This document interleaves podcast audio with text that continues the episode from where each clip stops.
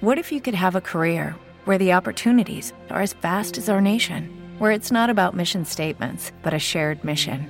At U.S. Customs and Border Protection, we go beyond to protect more than borders from ship to shore, air to ground. Cities to local communities, CBP agents and officers are keeping people safe. Join U.S. Customs and Border Protection and go beyond for something far greater than yourself. Learn more at cbp.gov/careers. Benvenuti, bentornati o ben ritrovati a Spazio Lunare. Quest'oggi sono qui per raccontarvi un, in, un in, questo podcast una testimonianza, una delle testimonianze più importanti che io abbia mai eh, condiviso qui. Vi sto parlando della testimonianza di mia mamma che ha scritto questo discorso e l'ha portato nella sua prima volta nella quale ha partecipato a un, ehm, a un evento sui disturbi del comportamento alimentare. Lo scorso dicembre, insieme ai miei genitori, mio patrigno e la mia mamma, abbiamo partecipato ad un evento che ho tenuto insieme ad Alimenta, insieme a un'altra associazione a Milano riguardante i, disturbi del comportamento alimentare e la salute eh, mentale. E eh, insieme e grazie al, al, municipio di Milano, in particolare Camilla che è il mio cuore, Camilla veramente love you, se mi stai ascoltando veramente io e Camilla love e anzi eh, sappiate che ci saranno tante tante tante tante novità a Milano in questo 2023 quindi se per caso siete di Milano insomma sappiate che arriviamo. E vabbè, al di là di questo, quello che vi voglio dire appunto è che si parlava di disturbi comportamento alimentare, si parlava di uh, come cosa succede quando un disturbo del comportamento alimentare arriva in famiglia e eh, abbiamo portato due testimonianze, quella della nostra famiglia, in particolare durante il Natale, eh, e poi abbiamo, è stata portata la eh, testimonianza di Francesca Lazzari, che è la mamma di Lorenzo, il ragazzo che purtroppo è venuto a mancare all'inizio del 2020. Quindi diciamo che sono due storie molto diverse tra loro eh, e sono state toccanti a loro modo in maniera differente, però comunque quello che volevamo trasmettere è che il disturbo alimentare si può guarire, ma si può anche morire. Cioè si può guarire appunto e si può anche morire purtroppo. Noi quest'oggi vogliamo concentrarci su una parte bella e una parte che sento molto molto mia, cioè perché è la mia storia, quindi raccontata dal punto di vista di mia mamma e io veramente potrei commuovermi. Lei si è commossa mentre leggeva questo discorso e mi ha fatto molta tenerezza perché lei mi ha detto Madonna ma io non me lo so ehm, imparare a memoria, ma tu sei abituata, tu parli a tutti, uh, tu parli anche al muro, sei estroversa, sei aperta, sei tutto quanto e io no. E, e mi ha fatto tanta tenerezza perché anch'io al mio primo discorso, se penso soltanto al discorso che ho tenuto a Genova con Alba, che ci eravamo preparate i nostri foglietti, che poi abbiamo letto timidamente, mezzo sì, mezzo no, mi immagino mia mamma, nuova su tutto, che non ha mai parlato di fronte a una, tele- a una telecamera, a un telefono come faccio io tutti i giorni. E insomma, una cosa abbastanza tosta. Vabbè, al di là di tutto, prima di cominciare, eh, volevo dirvi che eh, se non mi conoscete, io sono Luna Pagnin, sono Spazio Lunare, su Instagram mi trovate su Spazio Lunare, ho anche un canale YouTube, ho un canale Telegram, se volete entrare a far parte, ho un team meraviglioso e veramente sono tanto contenta di aver creato questa cosa, ma adesso veniamo noi, adesso veniamo al parlare. In un altro podcast la inviteremo, la mamma, e parlerà lei. Quest'oggi invece voglio semplicemente leggervi la testimonianza, la testimonianza della mia mamma e, e, niente, dai, non mi perdo più in chiacchiere e cominciamo. Ovviamente leggerò perché è il suo discorso scritto.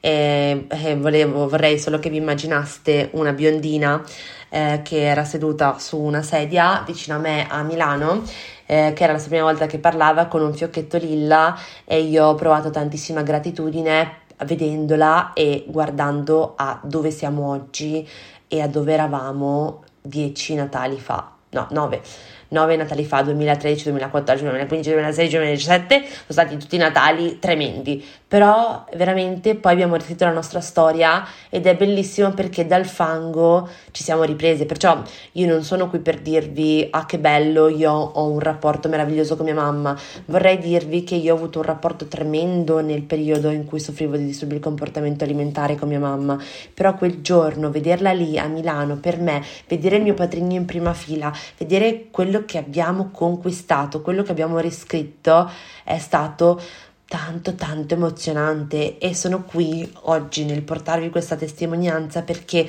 se l'abbiamo fatto noi voi nella vostra famiglia non avete niente di meno per poterlo fare e so benissimo che ci sono famiglie disastrate, so benissimo che ci sono famiglie dove ci sono tantissimi problemi, però vi voglio dire che quando ce la mettete tutta, quando eh, lottate insieme verso un unico fine, poi le cose veramente possono cambiare. Ok, cominciamo. Questa è mia mamma. Quando Luna si è ammalata è stato un fulmine a ciel sereno. Non mi sarei mai immaginata potesse capitare a mia figlia. I disturbi alimentari li conoscevo da lontano, non ci avevo mai prestato troppa attenzione. Li vedevo come un qualcosa di superficiale, vedevo solo la loro apparenza. Queste ragazze che avevano problemi con il cibo, perché non riuscivano a mangiare un po' di più? Come mai un piatto di pasta le spaventava? Inizialmente, perdonatemi voi qui presenti, non comprendevo questo mondo e mi sono trovata anche a giudicarle, a giudicarle e a ritenerle anche un po' fissate. Pensavo lo facessero per il fine di ottenere un determinato corpo. Quello che ignoravo è che non aveva nulla a che vedere con il raggiungere un corpo, ma era una malattia con radici psicologiche. Quando Luna si è ammalata, si è spenta completamente è sempre stata una ragazza solare, energica, sempre pronta ad aiutare il prossimo. Ma ad un certo punto Luna ha cominciato ad evitare il contatto umano, a chiudersi in sé, a non parlare né con me né con la sua migliore amica di una vita, Giorgia. Io e mio marito, nonché papà acquisito di Luna, pensavamo si trattasse di una fase. Luna era all'inizio dell'adolescenza e il nostro pensiero era quello che questa fase sarebbe poi passata con la crescita. Non volevamo essere genitori troppo opprensivi, troppo apprensivi, perché volevo evitare di dare a Luna, oppressivi, scusate, perché volevo evitare di dare a Luna un'educazione come quella che avevo ricevuto, basata su regole rigide che io stessa non rispettavo. Abbiamo avuto la conferma che ci sbagliavamo da un professore di Luna, che aveva avuto altre ragazze prima che avevano sofferto di disturbi alimentari e ad un ricevimento manifestò la sua preoccupazione. Io in quel momento mi sono sentita sprofondare. Come avevo fatto a non accorgermene del tutto? Come avevo lasciato che questo potesse accadere? Sono affiorati in me i sensi di colpa per le mie azioni, ma ragionando insieme a quella che è la mia spalla e che è stato fondamentale per il nostro percorso, mio marito, ho compreso che, rimuginando, non avrei combinato assolutamente nulla. Mi sarei dovuta fare, mi sarei potuta fare tutte le domande del mondo, senza trovare risposta e far passare del tempo prezioso per la salute di Luna, oppure prendere in mano la situazione. Mi sono messa subito alla ricerca di aiuto. Ho contattato un mio vecchio compagno di classe del liceo e abbiamo subito prenotato una visita in un centro, perché avevo capito che Luna non si stava rendendo conto che si era spenta e che l'unico modo per non farla sprofondare era agire immediatamente perché ogni giorno era una continua litigata. Lei ignorava il problema e ci diceva di stare bene, ma non stava bene. Lo vedevo nei suoi occhi, non era più lei. Piccola parentesi. La persona mamma, con cui mia mamma si è messa in contatto era il suo vecchio compagno del liceo che fa il nutrizionista ed è Filippo Ongaro ed è un medico eh, molto importante che eh, è eh, all'interno della cerchia che mh, mm, prescrive diciamo, i piani alimentari per gli astronauti, in particolare per, eh, per Samantha Cristoforetti. Piccola parentesi chiusa. Dopo la prima visita, eh, però non ha niente a che fare con me questo, questo, dottore, nel senso lo conosco, questo medico importantissimo, lo conosco tutto quanto, però eh, diciamo che il suo approccio non, non era assolutamente inerente e, diciamo, per me che stavo soffrendo di disturbi alimentari. Ecco. Dopo la prima visita ero ancora molto ignorante rispetto a questo mondo, pensavo che con un piano alimentare Luna potesse mangiare semplicemente di più e tornare in salute. Ma non è andata così ed è stato in quel momento che abbiamo compreso che un disturbo alimentare non aveva nulla a che vedere con il peso e che no, non bastava semplicemente mangiare di più. Di fronte a, me, a mia figlia, che rinnegava le cure, mi sentivo sempre più impotente e cresceva in me quella rabbia immensa per non poter sistemare la situazione in maniera veloce. Ho imparato pian piano ad essere più paziente, grazie all'equipe di medici che ci seguiva. Abbiamo prima cominciato a fare terapia di famiglia e poi ad andarci anch'io. E sono contenta di averlo fatto, perché anche se non potevano davvero risolvere quella disperazione che avevo, almeno cominciavo a conoscere un po' più da vicino l'inferno che mia figlia stava affrontando. Di quegli anni ricordo poche cose, perché fortunatamente abbiamo riscritto, riscritto, la nostra storia. Abbiamo fatto un lungo percorso che ci ha portato a rinascere come famiglia, come rapporto mamma e figlia e a comprenderci e rispettarci l'un l'altra. Ogni volta che alzavo la voce mi imponevo nei confronti di Luna. Le ricordavo che non lo facevo per farle un dispetto, per il suo male, che non me la stavo prendendo con lei, ma con la sua malattia. Lei mi rispondeva male, lei in quel momento non lo capiva, pensava fossi io il suo nemico. Ci siamo spesso riempite di insulti, facevano davvero male. Io sapevo che insultavo la sua malattia e non lei, e giorno dopo giorno ho imparato a comprendere che non era lei ad insultare me, ma era la sua malattia ad insultarmi, perché sapeva che io le tenevo testa.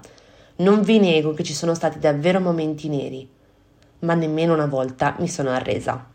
Non c'è una guida che ti faccia capire che cos'è un disturbo alimentare e io non ho nulla da insegnarvi oggi, perché ogni persona è a sé e ogni disturbo alimentare ha una declinazione differente. Ma quando lo vivi in famiglia, cominci a comprendere che le idee che avevi fino a quel momento erano sbagliate, erano superficiali. Vedevo il suo impegno e vedevo la sua fatica, vedevo il suo atteggiamento durante il pasto e la sua assenza alla fine di ogni pasto e provavo a immaginarmi cosa ci fosse nella, te- nella sua testa, che forma avessero i suoi sensi di colpa. Ricordo i Natali, le cene in compagnia, vedevo la sua difficoltà e quello che abbiamo fatto come genitori, nel nostro, è stato prendere coscienza che l'unica cosa che potevamo fare era starle accanto, dimostrarle vicinanza, ma non assecondarla nei suoi atteggiamenti malati. Se siamo arrivati qui oggi, vi dico che di acqua sotto i ponti ne è passata parecchia che senza il supporto di un'equipe di medici specializzata, senza la terapia e senza il dialogo non saremmo qui.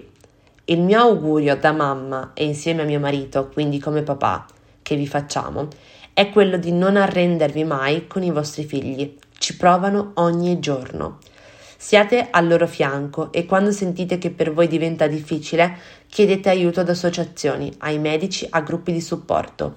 Ringrazio l'immenso lavoro che viene svolto oggi sui disturbi alimentari, ringrazio la sensibilizzazione, l'informazione delle varie realtà che coesistono su un social e ringrazio mia figlia, che nonostante conosca la mia ansia nel parlare di fronte alle persone mi ha portata qui oggi. Scusatemi, ma veramente è stato emozionante rileggere questo discorso fatto da mia mamma perché lei si è commossa ovviamente piangendo eh, perché è un, è, un cuore, è un cuore d'oro quella donna però è stato veramente tanto toccante, tanto di impatto perché comunque vivere queste cose da genitori non deve essere per niente facile, non ho nemmeno un'idea, però quello che vi posso dire è che per tutti è complesso anche per chi sta accanto a chi soffre di un disturbo del comportamento alimentare. Quindi, se sei una persona che sta soffrendo di un disturbo alimentare e vuoi eh, un pochino dare un'idea a quello che sono i DCA ai tuoi genitori, fagli ascoltare questo podcast. Se per caso invece sei un genitore e stai ascoltando, sappi che tua figlia o tuo figlio ce la sta mettendo tutta, ci sta provando e che sono cose dalle quali non si esce da un giorno all'altro, ma ci vuole davvero tanto tempo. Quindi grazie per essere stato qui con me oggi, grazie per avermi ascoltato e ti auguro di uh, veramente avere pazienza in tutto quello che stai provando quest'oggi e se ti è piaciuto questo podcast lascia una recensione, eh, ti ringrazio se lo farai, un bacione e al prossimo episodio. Ciao! It is Ryan here and I have a question for you. What do you do when you win? Like are you a fist pumper? a woohooer, a hand clapper, a high fiver. I kind of like the high five, but if you want to hone in on those winning moves, check out Chumba Casino. At ChumbaCasino.com, choose from hundreds of social casino style games for your chance to redeem serious cash prizes. There are new game releases weekly, plus free daily bonuses. So don't wait. Start having the most fun ever at ChumbaCasino.com. No purchase necessary. VGW. Void were prohibited by law. See terms and conditions. 18 plus.